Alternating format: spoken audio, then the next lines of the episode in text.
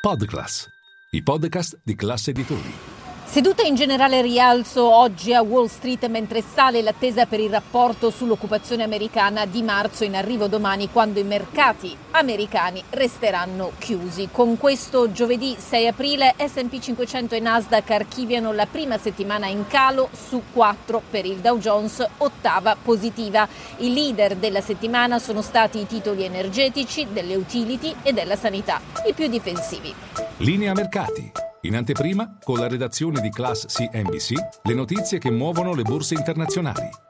L'attenzione degli investitori è rimasta sul mercato del lavoro dopo il dato debole dell'altro giorno eh, relativo al settore privato. Oggi è arrivato quello delle nuove richieste di sussidi di disoccupazione che per la nona settimana consecutiva sono rimaste sopra 200.000 unità. Il punto qual è? Nell'ultima settimana il dato è sceso a 228.000, ma solo perché c'è stata una grossa revisione al rialzo di 48.000 100.000 unità nella settimana precedente. Questo per via di un aggiustamento della metodologia con cui vengono appunto aggiustati i dati tenendo conto anche di fattori stagionali e da questi aggiustamenti cosa abbiamo scoperto?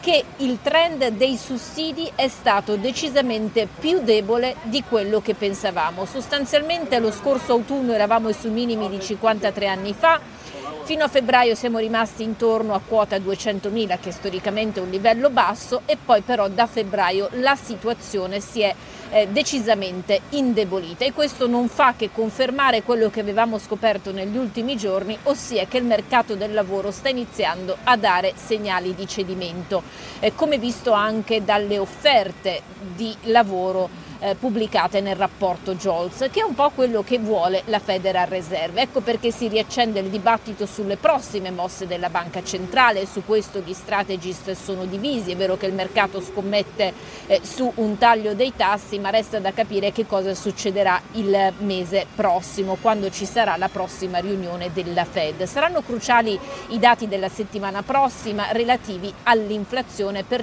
cercare di capire se il trend continuerà ad essere al ribasso.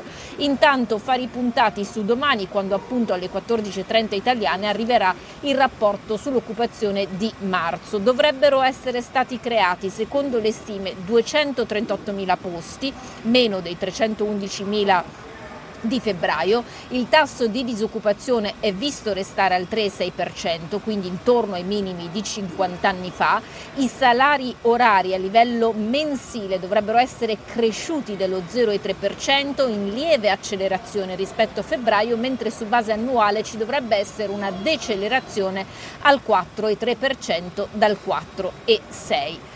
Uh, intanto oggi dalla Fed ha parlato James Bullard, a capo di quella di St. Louis, dicendo che l'inflazione resta alta e di conseguenza la barra deve restare dritta ed è quello che consiglia anche il Fondo Monetario Internazionale attraverso la sua numero uno, Cristalina Georgieva che sostanzialmente ha confermato la tesi secondo cui le banche centrali devono continuare a lottare contro l'inflazione, ma si troveranno a cambiare rotta dei tassi se per caso la crisi finanziaria dovesse riaccendersi ed accentuarsi.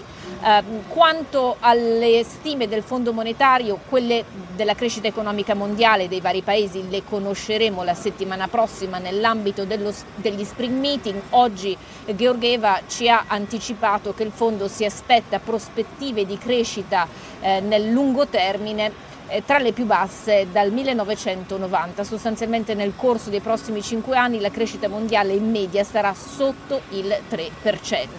Eh, per quanto riguarda un caso di giornata segnalo ehm, il produttore di jeans Levi's ha subito il tonfo maggiore dall'IPO del 2019 di circa il 17%, gli utili nel primo trimestre sono calati su base annuale, complice il fatto che le scorte sì stanno scendendo ma restano comunque un peso.